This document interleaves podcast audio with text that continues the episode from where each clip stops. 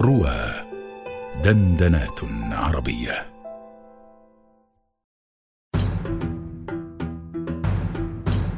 القصائد الرمضانية مع محمد حجاج على رواه.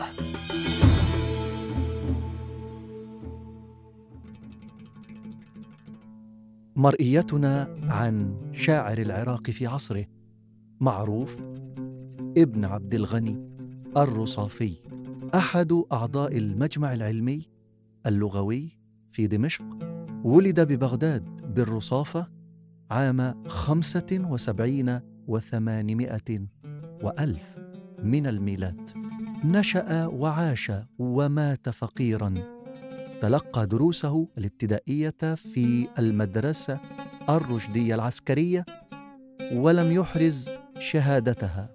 تلمذ لمحمود شكري الآلوسي في العلوم العربية وغيرها زهاء 10 سنوات. اشتغل بالتعليم ونظم أروع قصائده في الاجتماع والثورة على الظلم قبل الدستور العثماني، وبعده رحل إلى الأستانة فعين معلماً للعربية في المدرسة الملكية، وانتخب نائباً في مجلس المبعوثان العثماني. له مزارات مختلفة، منها زيارته إلى مصر عام 36 و900 وألف للميلاد، ولما اندلعت ثورة رشيد الكيلاني ببغداد في أوائل الحرب العالمية الثانية نظم أناشيدها وكان من خطبائها. فلما فشلت عاش منزوياً عن الناس إلى أن توفي بالأعظمية ببغداد سنة 45 و900 وألف للميلاد.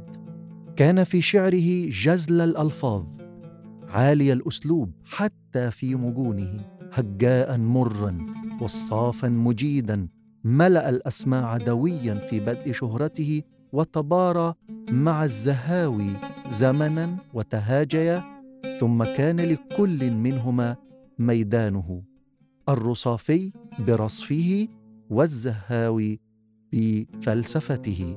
له كتب منها ديوان الرصافي ودفع الهجنة، رسالة في الألفاظ العربية المستعملة في اللغة التركية والعكس، ودفع المراقي في لغة العامة من أهل العراق، ورسائل التعليقات، ونفح الطيب في الخطابة والخطيب، وديوان الأناشيد المدرسية. قصيدتنا تتحدث عما يجري حين يأتي موعد الإفطار في رمضان. ينقض بعض الصائمين على طعامهم انقضاض النمر على فريسته، فيملؤون معداتهم بألوان عديدة من الطعام، وقد يأكلون في شهر الصيام أضعاف ما يأكلون في غيره. وفي ذلك يقول وهو يصف بعض الصائمين الذين يتهافتون على الطعام غير مبالين بالعواقب من البحر الوافر: أكب على الخوان وكان خفا، فلما قام أثقله القيام، ووالى بينها لقما ضخاما، فما مرئت له اللقم الضخام، وعاجل بلعهن بغير مضغ، فهن بفيه وضع فالتهام، فضاقت بطنه شبعا وشالت، إلى أن كاد ينقطع الحزام،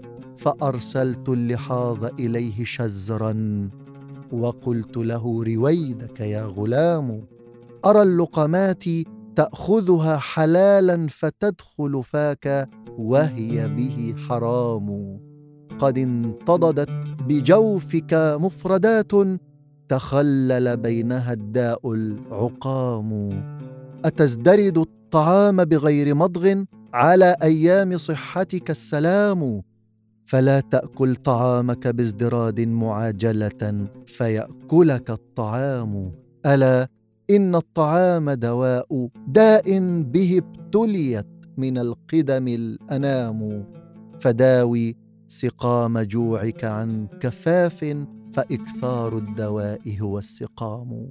وما أكل المطاعم لالتذاذ، ولكن للحياة بها دوام. طعام الناس أعجب ما أحبوا، فمنه حياتهم وبه الحمام. يقودهم الزمان إلى المنايا، وما غير الطعام لهم زمام. وأعجب منه أن الناس راموا تنوعه، ألا بئس المرام.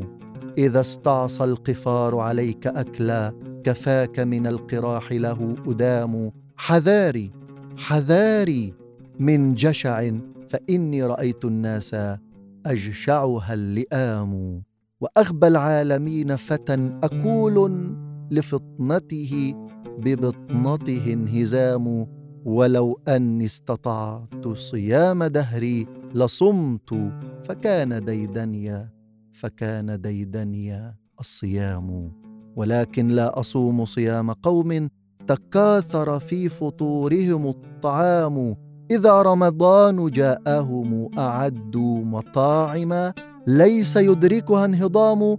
فإن وضح النهار طووا جياعا، وقد نهموا إذا اختلط الظلام. وناموا مدخمين على امتلاء، وقد يتجشؤون وهم نيام. فقل للصائمين أداء فرض، ألا ما هكذا فرض الصيام.